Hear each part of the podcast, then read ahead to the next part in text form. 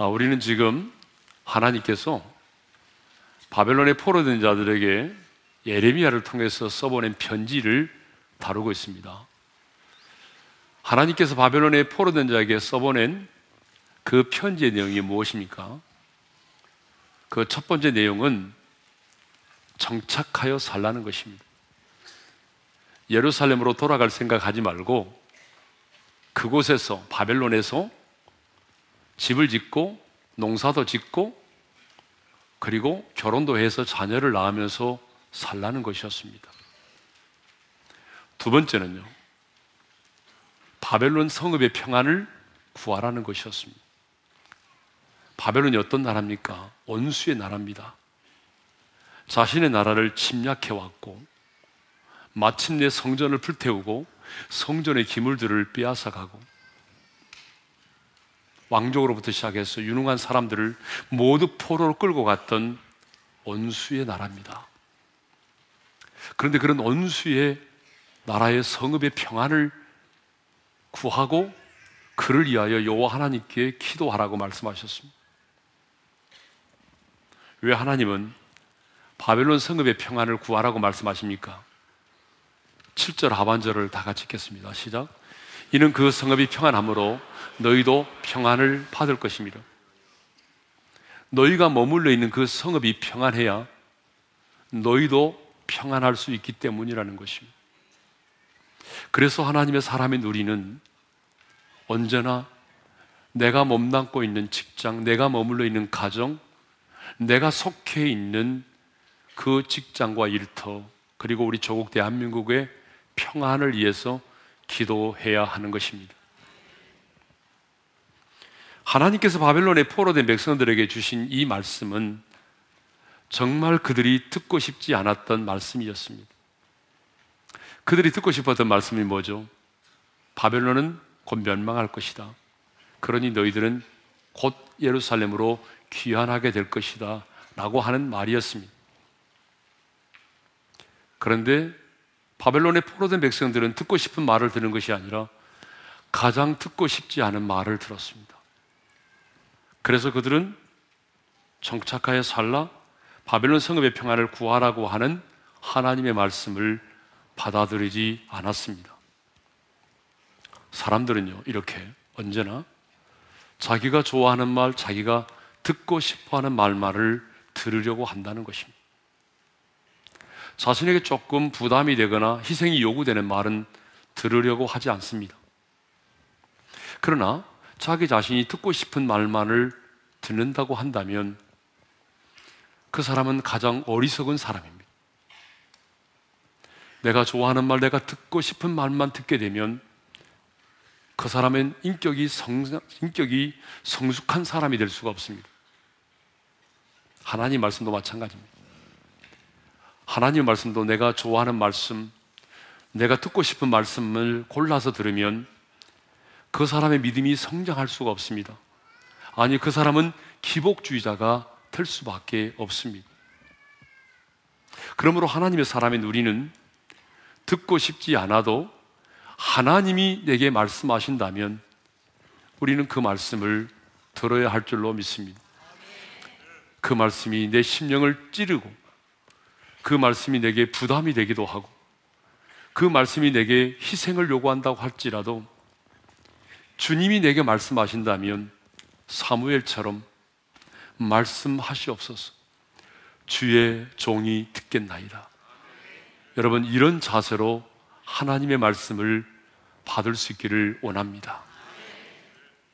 이렇게 우리가 하나님의 말씀을 받고 순종하여 나아가면 우리는 내 자신도 놀랄 만큼의 믿음의 성장을 경험하게 되는 것이고 그 말씀대로 행하시는 신실하신 하나님의 역사를 우리의 삶의 현장에서 경험할 수 있게 되는 것입니다.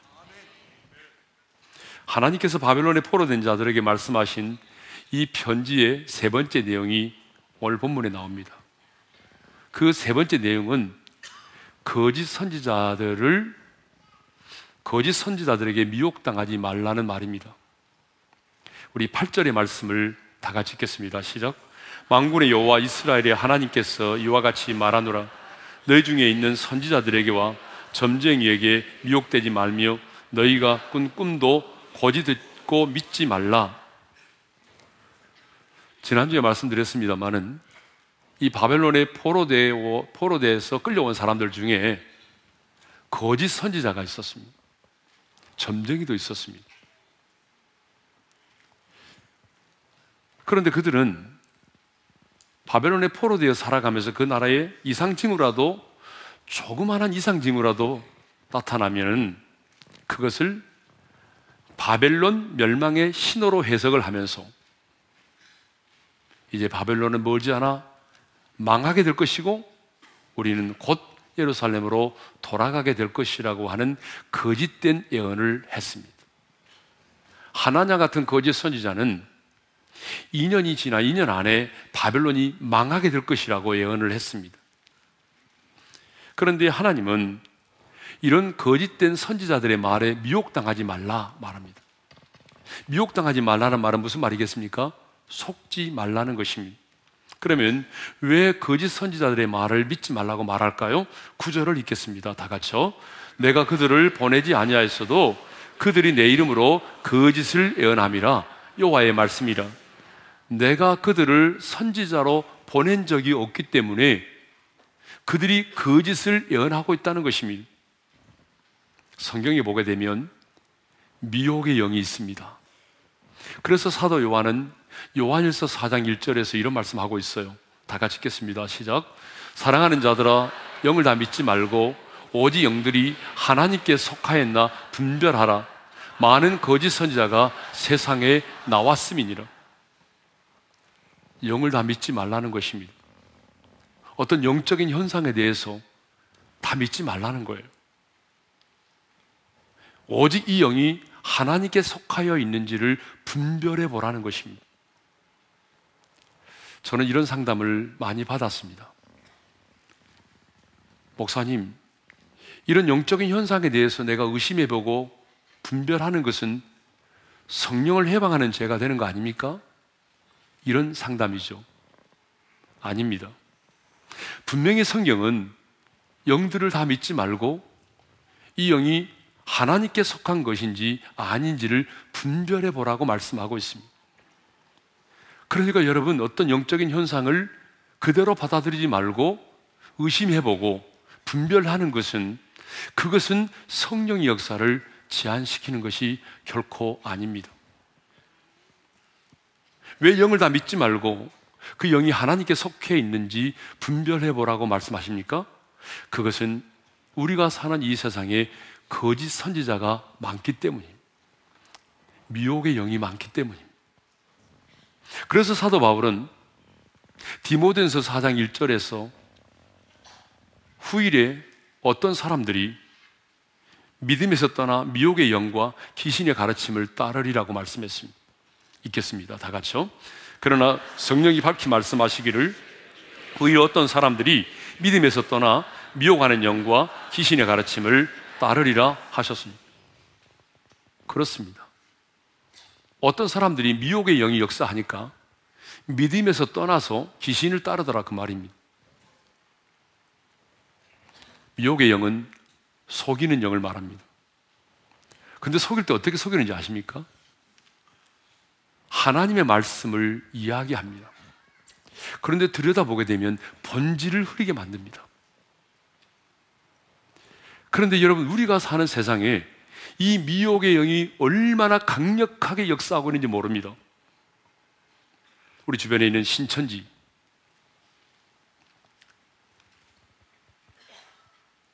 신천지뿐만 아닙니다. 안상홍 하나님의 교회. 웬만한 건물이 나오면 요즘에 다 안상홍 하나님의 교회에서 사드립니다. 구원파. 여러분, 이런 사이비 집단들은요, 다 미혹의 영입니다. 이 미혹의 영에 빠져서 넘어간 사람들이 얼마나 많습니까?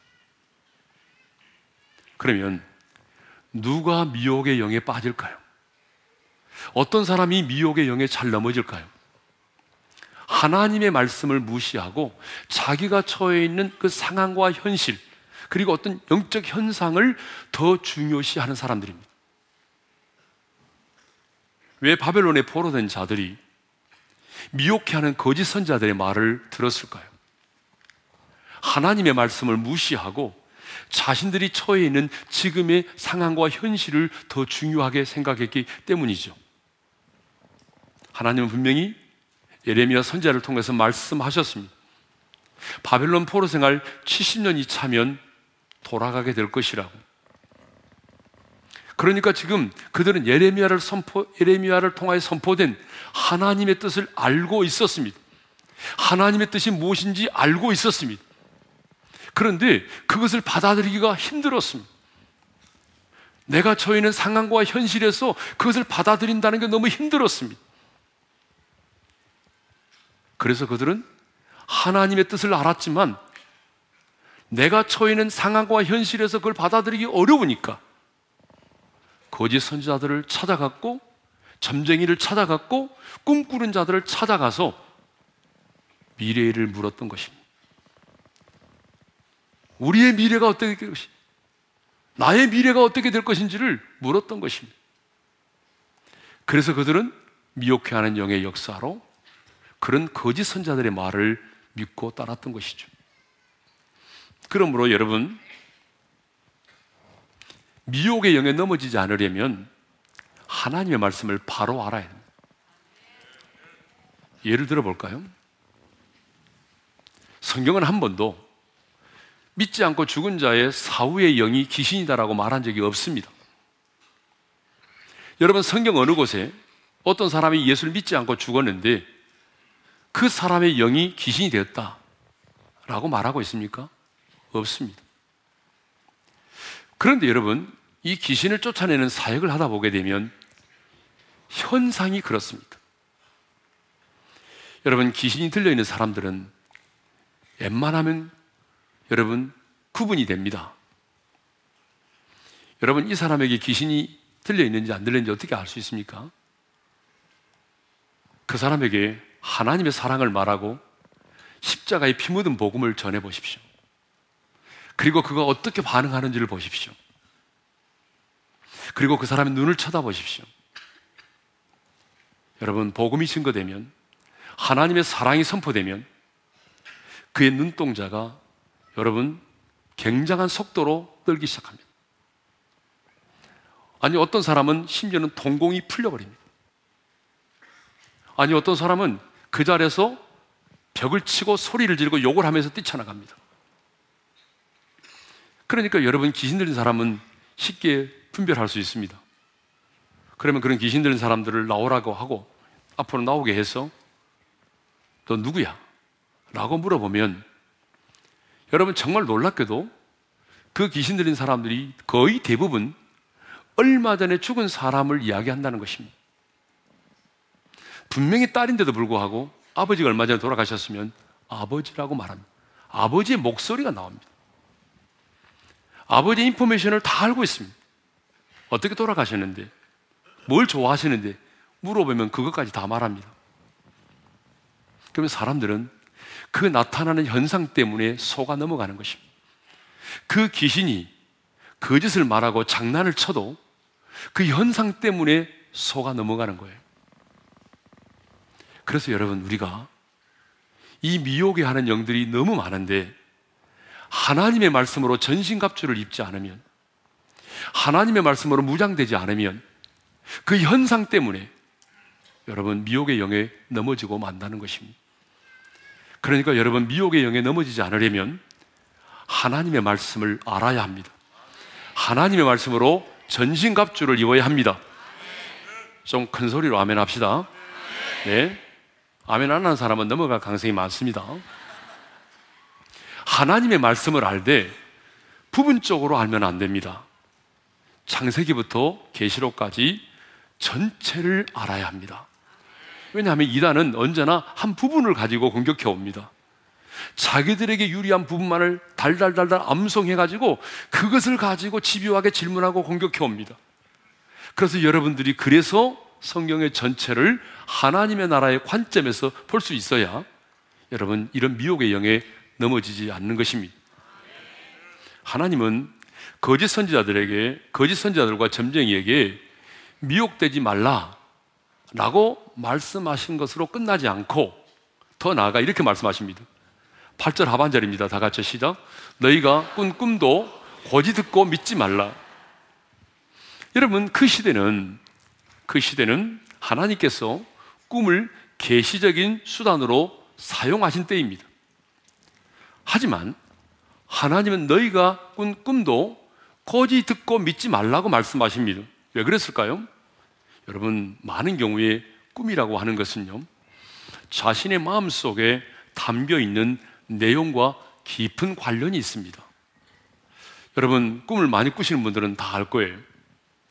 늘 우리가 경험하지만 마음속에 뭐 어떤 아쉬움이 있다든지 여러분 마음속에 어떤 미련과 걱정과 어떤 즐거움이 있으면 여러분 그것들이 꿈에 재현되는 경우들이 얼마나 많습니까? 여러분 그렇죠? 예.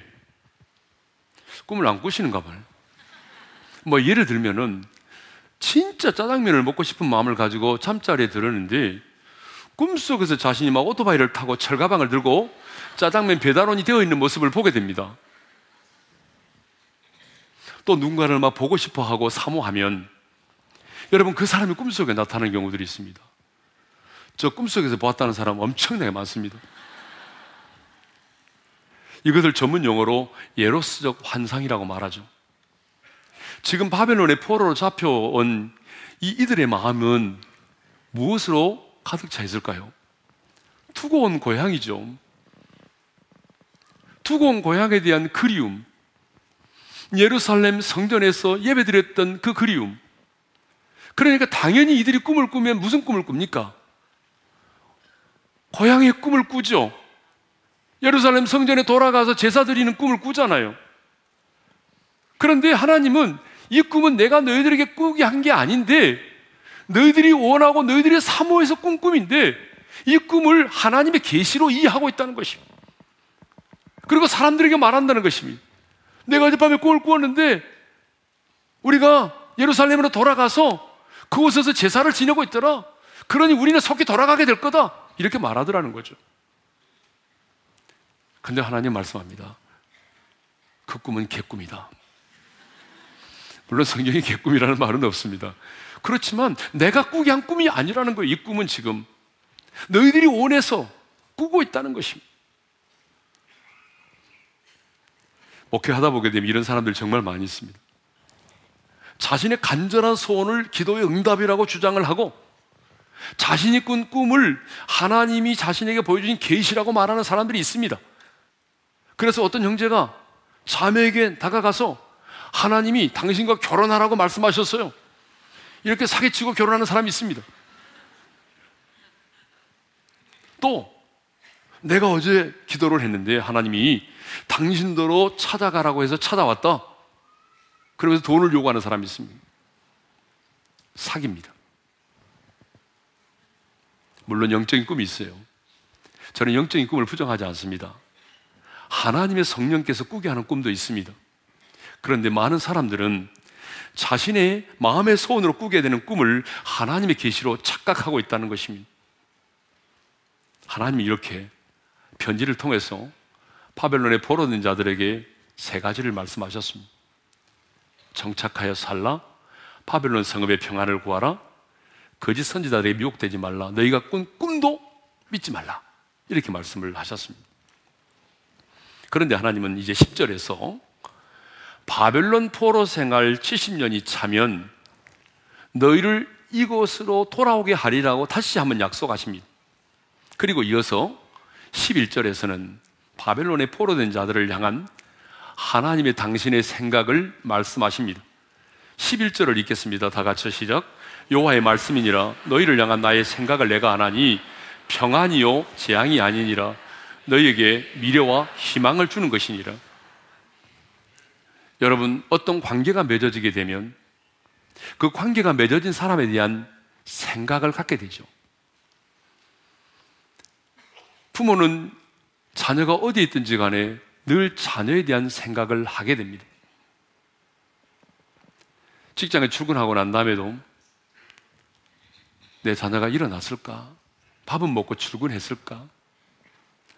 또 손주 녀석이 생기면 오늘 무슨 말을 했을까? 유치원은 잘 다녀왔을까? 뭐 이런 생각을 하잖아요. 그런 것처럼 우리가 예수를 믿음으로 하나님과 관계가 맺어지면 하나님 아버지가 자녀된 우리들을 향한 많은 생각을 가지고 있다는 것입니다. 그런데 하나님 이렇게 말씀하십니다. 여호와의 말씀이니라 너희를 향한 나의 생각을 내가 안 하니 이렇게 말씀합니다. 저는 이 말씀을 묵상하면서 처음에는 이해가 안 됐습니다. 왜 이렇게 복잡하게 말씀하시지? 너희를 향한 나의 생각은 평안이야. 이렇게 말씀하면 될 텐데, 너희를 향한 나의 생각을 내가 안 하니 이렇게 말씀하십니다. 여러분 왜 그런지 아십니까? 제가 공동 번역을 보고 이해를 하게 됐습니다. 공동 번역에는 이렇게 말씀하고 있습니다. 너희를 두고 계획하고 있는 일들은 오직 나만이 알고 있다. 제가 여기서 답을 찾았습니다. 아, 그렇구나. 우리가 아무리 기도 생활을 많이 하고 하나님의 마음을 잘 알고 있다고 해도 우리 인간은 어떤 사람도 나를 향한 하나님의 깊으신 생각을 온전히 완전히 깨달을 수 없다는 것입니다. 여러분, 자식이 부모의 마음을 헤아려 주지 못하는 것처럼 이 땅을 살아가는 많은 하나님의 자녀들이 우리 한 사람 한 사람을 향한 그 하나님의 생각을 모른다는 것입니다. 너희는 몰라. 그 말입니다. 너희를 향한 내 생각을 너희는 몰라. 나는 알아. 그래서 지금부터는 너희를 향한 내 생각이 어떤 것인지 내가 너희들에게 말해줄게. 지금 그 얘기를 하고자 하는 것입니다. 그러면 왜 하나님은 그들을 향한 하나님의 생각을 말씀하실까요? 그것은 포로된 이스라엘 백성들이 하나님에 대하여 엄청난 오해를 하고 있었기 때문입니다. 그들은 하나님에 대한 지금 오해로 가득 차 있습니다. 그 오해를 풀기 위해서 하나님이 너희를 향한 내 생각을 내가 말하겠다라고 말씀하시는 것입니다. 그러면 바벨론의 포로된 자들을 향한 하나님의 생각은 무엇입니까? 첫째로 평안입니다. 뭐라고요? 평안입니다. 11절 상반절을 읽겠습니다. 시작. 여호와의 말씀이니라 너희를 향한 나의 생각을 내가 안 하니 평안이요 재앙이 아니니라. 너희를 향한 나의 생각은 재앙이 아니라 평안이다라고 하는 것입니다. 왜냐하면 이스라엘 백성들은 우리가 전쟁에서 지고 보로로 끌려와서 이곳 땅에 살고 있는 것 자체가 재앙이라고 생각을 했습니다. 근데 하나님 말씀합니다. 재앙이 아니야. 평안이야.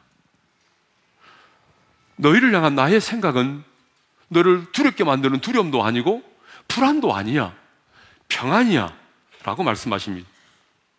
지금 그들은 우상숭배의 죄로 인해서 하나님으로부터 징계를 받고 있는 중입니다. 하지만 하나님은 나의 백성들이 비록 징계 가운데 있고 보로된 생활 가운데 있고 암담한 현실 가운데 있을지라도 내 사랑하는 백성들이 평안을 누리며 살기를 원하셨습니다. 모든 것이 낯설고 이국 땅에서 포로의 신분을 가지고 살아가고 있지만 내 사랑하는 백성들이 평안을 누리며 살기를 원하셨습니다. 그렇습니다. 오늘 저와 여러분을 향한 하나님의 생각은 평안입니다. 여러분, 정말 여러분이 이 하나님의 본심을 알았으면 좋겠습니다. 내가 지금 월세를 못 내서 전전긍긍하고 직원들 봉급을 주지 못해서 힘들어하고 거래처가 끊기고 여러 가지 힘들고 어려운 상황 가운데 있지만 저와 여러분을 향한 하나님의 생각은 세상에 줄 수 없는 그 평안을 누리며 살기를 원한다는 것입니다. 저와, 여, 저와 여러분을 향한 하나님의 생각은 권력이 아닙니다. 물질이 아닙니다. 저와 여러분을 향한 하나님의 생각은 평안입니다. 왜냐하면 세상의 모든 것을 내가 다 가졌어도 평안이 없으면 그것은 축복이 아니기 때문이죠. 저는 분명히 확신합니다. 평안이 없는 축복은 축복이 아닙니다. 여러분의 자녀가 아무리 원하는 대학에 들어갔을지라도 그 마음에 평안이 없으면 축복이 아닙니다. 여러분이 억대의 연봉을 받고 그런 직장에 다녀도 여러분의 마음 속에 평안이 없다면 그것은 축복이 아닙니다. 그러므로 오늘 우리에게 필요한 것은 뭐죠? 평안이라는 것입니다. 오늘 저와 여러분의 가정에 필요한 것도 뭐죠? 평안입니다. 여러분의 직장에 필요한 게 뭐죠? 평안입니다. 지금 우리 조국 대한민국에 필요한 게 뭐죠? 평안입니다. 두 번째로는 미래와 희망입니다. 바벨론에 포로된 자들을 향한 하나님의 생각은 미래와 희망을 주는 것입니다. 11절을 다시 한번 읽겠습니다. 시작. 여호와의 말씀이니라 너희를 향한 나의 생각을 내가 안하니 평안이요 재앙이 아니니라 너희에게 미래와 희망을 주는 것이니라. 지금 이스라엘 백성들에게 가장 필요한 것은 예루살렘으로 돌아가는 것이 아니라 미래와 희망을 주는 것이라는 것입니다. 이 공동 번역에서는 미래와 희망을 준다고 하는 말을 이렇게 번역을 했더라고요. 아주 쉽게 한번 읽어볼까요? 시작. 밝은 앞날이 너희를 기다리고 있다. 미래와 희망을 밝은 앞날이라고 그렇게 번역을 했습니다. 지금 그들은 우상을 숭배하고 해겠지 아니한 까닭에 바벨론의 포로로 끌려와 있습니다. 앞으로도 돌아가려면 70년이라는 세월을 기다려야 됩니다. 그리고 예루살렘의 성벽은 무너졌습니다. 성전은 불에 탔습니다. 예루살렘의 거리는 항목해 되었습니다. 세계 최고의 강대국인 바벨론은 언제 무너질지도 모릅니다. 조국의 현실을 생각해 볼 때, 바벨론에 포로된 자신들의 현실을 돌아볼 때, 아무런 소망이 보이지 않습니다. 미래가 보이지 않습니다. 모든 것이 암담하기만 합니다. 하지만 이런 암담한 현실 속에서도 하나님은 자기 백성들이 미래를 포기하지 않고 미래의 희망을 갖고 살기를 원하셨습니다. 지금은 비록 그들이 포로로가 되어서 고통스러운 나날을 보내고 있지만 우리도 언젠가는 고국으로 다시 돌아가서 무너진 예루살렘의 성벽을 재건하리라는 그런 소망 가운데 살기를 원하셨습니다. 아직 상황이 변화된 건, 변한 건 아무것도 없습니다. 하지만 주님은 장래에 대한, 미래에 대한 소망을 주시기를 원하셨습니다. 어떻게 하면 내 자녀들이, 내 택한 선민인 백성들이 포로 생활, 고통스러운 포로 생활을 하면서도 미래에 대한 희망을 잃지 않고, 그래, 지금은 힘들지만 언젠가는 우리가 예루살렘으로 돌아가 예루살렘의 성벽을 재건하고 성전을 재건하고 그곳에서 살아계신 하나님을 예배하게 될 거야. 이 소망 가운데 살기를 원하셨습니다. 지금 우리가 이 땅에서 누려야 될 축복이 평안이라면 여러분 희망은 미래적인 것입니다. 소망은 언제나 우리의 미래와 관련이 있습니다. 아직 이루어지지 않았지만 하나님의 약속을 인하여 그것이 이루어질 것으로 믿는 것이 우리의 소망인 것입니다. 그렇습니다. 저와 여러분을 향한 하나님의 생각은 미래와 희망입니다. 이것을 다른 말로 말하면 꿈과 비전입니다. 또 다른 말로 말하면 밝은 앞날입니다. 그런데 여러분, 저와 여러분을 향한 마귀의 생각이 있다는 걸 아십니까? 저와 여러분을 향한 하나님의 생각은 평안이고 미래와 희망을 주는 것이지만 저와 여러분을 향한 마귀의 생각이 있는데 그 마귀의 생각은 자포자기입니다. 여러분을 향한 마귀의 생각은 오늘 중단하라는 것입니다. 저와 여러분을 향한 마귀의 생각이 뭔지 아십니까? 하나님은 너를 사랑하지 않으니까 이제 끝장내라는 것입니다. 이제 멈춰버리라는 것입니다. 이것이 저와 여러분을 향한 마귀의 생각입니다. 그러나 하나님의 사람인 우리는 포기하지 않습니다. 아니, 포기할 수 없습니다. 왜냐하면 나를 향한 하나님의 생각이 미래와 희망이기 때문입니다. 하나님이 주신 꿈과 비전이 있기 때문입니다. 아니, 하나님이 주신 꿈을 가진 자는 결코 망하지 않기 때문입니다. 그렇습니다. 하나님이 주신 미래, 하나님이 주신 미래, 하나님이 주신 그 비전, 꿈을 가진 자는 일곱 번 쓰러져도 다시 일어나 걷습니다. 그래서 시편 기자는요, 시편 146편 5절에서 이렇게 말했어요. 우리 다 같이 읽겠습니다. 시작. 야곱의 하나님을 자기의 도움으로 삼으며 묘와 자기 하나님에게 자기의 소망을 두는 자는 복이 있도다. 할렐루야! 여러분, 그렇습니다. 자기 하나님에게 소망을 두는 자는 복이 있다는 것입니다. 이것을 보면 우리 하나님은요, 과거 지향적인 분이 아니십니다. 우리 하나님은 미래 지향적입니다. 사탄은 과거 지향적입니다. 우리 하나님은 미래 지향적입니다. 그래서 성경을 보게 되면 우리 하나님은 이렇게 말씀하십니다. 이제 뒤에 있는 것은 잊어버리고 표대를 향하여 나가라. 이전 것은 지나갔다. 과거의 매임을, 매임을 당하지 말라는 것입니다. 뒤에 있는 것은 잊어버리라는 거예요. 여러분, 이제 우리가 2016년 마무리하는 12월에 와 있는데, 여러분, 그 2016년을 살아가면서 우리의 마음 속에 남아있던 그런 잔재된 상처와 아픔들, 후에 막심한 게 얼마나 많습니까? 잊어버리라는 거예요. 그리고 표대를 향하여 나가라는 거예요. 10편 30편 5절 이런 말씀이 있습니다. 다 같이 시작. 저녁에는 울음이 깃들일지라도 아침에는 기쁨이 오리로다. 할렐루야. 그렇습니다. 저녁에 울음이 깃들어도 아침이면 기쁨이 온다는 거예요. 현재의 고난은 장차 우리가 받을 영광과 비교될 수 없다는 거예요. 하나님은 이렇게 미래지향적입니다.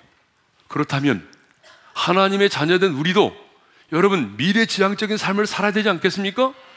누구를 만나든지 간에 하나님의 사람인 우리는 미래를 말해야 됩니다. 내일을 말할 수 있어야 됩니다. 꿈을 말해야 됩니다. 여러분, 누구 친구를 만나서 커피숍에서 차를 마실 때도 등산을 할 때도 여행을 할 때도 여러분 과거를 이야기하지 말고 미래에 하나님이 주신 꿈을 이야기하고 비전을 이야기하십시오. 저는 우리 오른교회 성도들이 과거 지향적인 사람이 아니라 미래 지향적인 사람, 내일을 말하고 꿈을 말하고 비전을 말하는 그런 사람이 되기를 원합니다. 포로로 끌려온 이스라엘 백성들은 바벨론에 의해 성전이 불에 타고 택한 선민인 자신들이 바벨론의 포로로 끌려온 사실을 생각하면서 신앙적인 회의와 그리고 절망에 빠져 있었습니다. 아니, 자신들을 지켜주지 못한 하나님에 대해서 분노하고 있었습니다. 뿐만 아니라 이곳에서 정착하여 살라. 바벨론 성읍의 평화를 구하라. 거짓 선지자들에게 미혹되지 말라. 너희가 꿈, 꿈도 믿지 말라. 정말 이런 말씀들은요, 듣고 싶지 않은 말씀이었잖아요. 이 음성을 들으면서, 아, 이제 하나님은 우리를 버리셨구나. 아, 이제 우리 하나님은 우리를 사랑하지 않는구나. 하나님은 우리에 대해서 무관심하구나. 이런 생각을 하고 있었습니다. 그런데 하나님은 이렇게 절망하며 분노하는 백성들에게 자신의 깊은 생각을 말씀하십니다. 나의 본심은 재앙이 아니야. 나의 본심은 징계가 아니야. 두려움이 아니야. 재앙이 아니야. 평안이야. 너를 향한 나의 생각은 네가 불행해지는 것이 아니고 미래와 희망이야.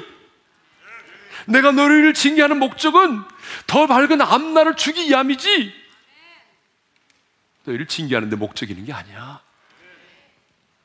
그렇다면 이렇게 자신들을 향한 하나님의 생각을 들었던 이스라엘 백성들은 어떻게 반응했을까요? 성경에는 그 반응이 없더라고요. 저는 다는 아닐지라도 어떤 사람은 이렇게 반응했을 것 같아요. 주님 정말 그러셨어요. 저는 주님이 우리를 버린 줄 알았어요. 저는 주님이 우리를 포기한 줄 알았어요. 그런데 그게 아니네요. 눈시울이 붉어지며 흐느끼지 않았을까요? 아니 복받쳐 오르는 복받쳐 오르는 울음을 참지 못해서 엉엉엉엉 울지 않았을까요? 아니, 두 주먹을 불끈 쥐고 다시 한번 새로운 희망을 갖지 않았을까요? 오늘 우리 중에 하나님의 징계로 인하여 절망하고 하나님께서 내게 행하신 그 일로 인하여 하나님에 대하여 분노하고 있는 분이 계십니까? 하나님이 나를 버리셨으므로 이제 내 인생은 끝이 났다라고 생각하는 분이 계십니까? 하지만 저는 감히 주님의 마음을 담아 여러분에게 말씀드립니다. 여러분의 인생은 끝나지 않았습니다. 왜냐하면 여러분을 향한 하나님의 생각은 재앙이 아니라 평안이고 미래에 희망을 주는 것이기 때문입니다. 우리 찬양할 텐데 좀 다 같이 일어나서 찬양했으면 좋겠습니다. 이 찬양의 가사에 내 너를 떠나지도 않으리라 내 너를 버리지도 않으리라는 말씀이 있습니다. 사실 하나님은 우리의 인생을 한 번도 실망시킨 적이 없습니다. 내가 실족하고 내가 실망한 것이지. 내가 떠난 것이지 하나님이 우리를 떠난 적이 없습니다. 하나님은 우리를 떠난 적이 없습니다. 하나님은 우리를 버린 적이 없습니다. 그 약속을 지키시는 신실하신 하나님을 우리 함께 찬양하며 나가겠습니다. 하나님 한 번도 나를 실망시킨 적 없으시고 언제나 공평과 은혜로 나를 지키셨네. 지나온 모든 세월들 지나온 모든 세월들 돌아보아도 돌아 보아도 그 어느 것 하나 주의 손길 안 미친 것 전혀 없네. 우리 다 같이 손을 들고 신실하신 주님을 찬양합시다. 오 신실하신 주오 신실하신 주 신실하신 주 내 너를 떠나지도 않으리라.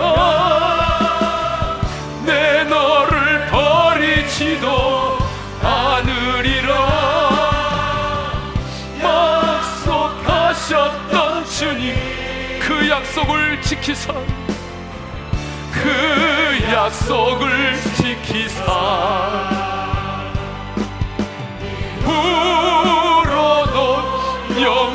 영원토록 나를 지키시리라 확신 오 신실하신 주님. 오 신실하신 주. 오 신실하신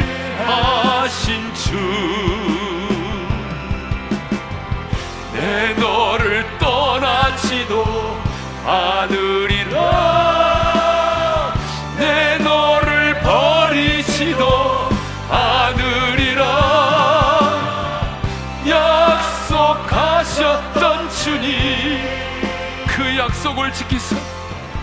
그 약속을 지키사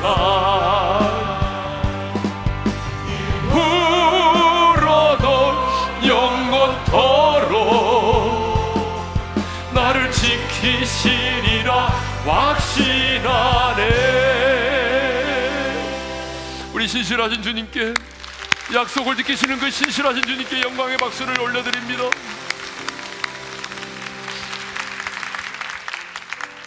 성도 여러분 여러분이 처해 있는 상황과 현실이 너무 힘들어서 절망 중에 있는 분이 계십니까? 아니, 하나님이 내게 행하신 그 일로 인해서 분노하는 분이 계십니까? 이스라엘 백성들은 그랬어요. 하나님 이럴 수가 있냐고. 하나님이 나를 버렸다고 생각했어요. 하나님이 나를 잊으셨다고 생각했어요. 근데 하나님 말씀합니다. 너희를 향한 넌 생각을 내가 한다. 너는 모를 거야. 너의 생각을, 너를 향한 나의 생각을 너는 몰라. 나는 알아. 너는 지금 당하고 있는 그것이 재앙이라고 말하지만 너희를 향한 나의 생각은 재앙이 아니라 평안이야. 네가 어떤 상황 가운데 있든지 간에 지금 네가 정말 어떤 상황 가운데 있든지 간에 나는 나로 말미암아 평안을 누리며 살기를 원해. 너희를 향한 나의 생각은 두려움이 아니고 절망이 아니고 미래와 희망이. 좌절하지 마. 자포자기 하지 마. 네가 내 생각을 좀 알았으면 좋겠어. 너를 향한 내 생각이 무엇인지 네가 좀 알았으면 좋겠어. 그래서 나와 너와의 관계 속에 오해가 풀렸으면 좋겠어. 성도 여러분,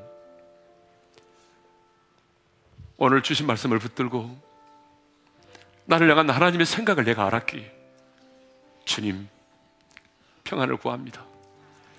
평안을 누리며 살게 도와주십시오.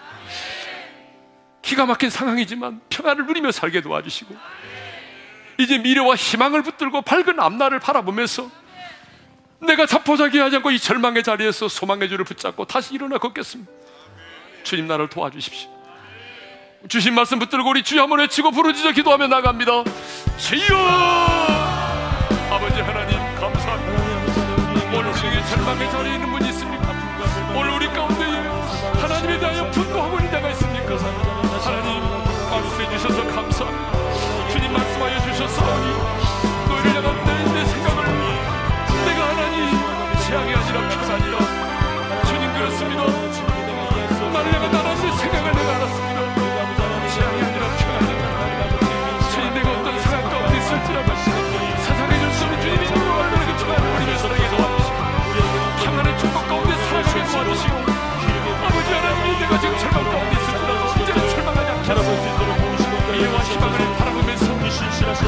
절망의 자리에서 소망의 줄을 붙잡고 다시 한번 믿음으로 도전하며 전진하기를 원하오니 주의 약한 나의 믿음을 도와줘 주시고 성령이 나에게 주를 보여주시기를 간절히 간절히 바라옵고 원합니다. 도와주십시오 성령님. 이전에 우리 주 예수 그리스도의 은혜와 하나님 아버지 영원한 그 사랑하심과 성령님의 감동과 아마 교통하심이 이제 나를 향한 하나님의 본심을 내가 알았기에 절망하지 않고 평안을 누리면서 미래와 희망을 가지고 도전하기를 원하는 모든 지체들 위해 이제로부터 영원토록 함께 하시기를 축원하옵나이다. 아멘.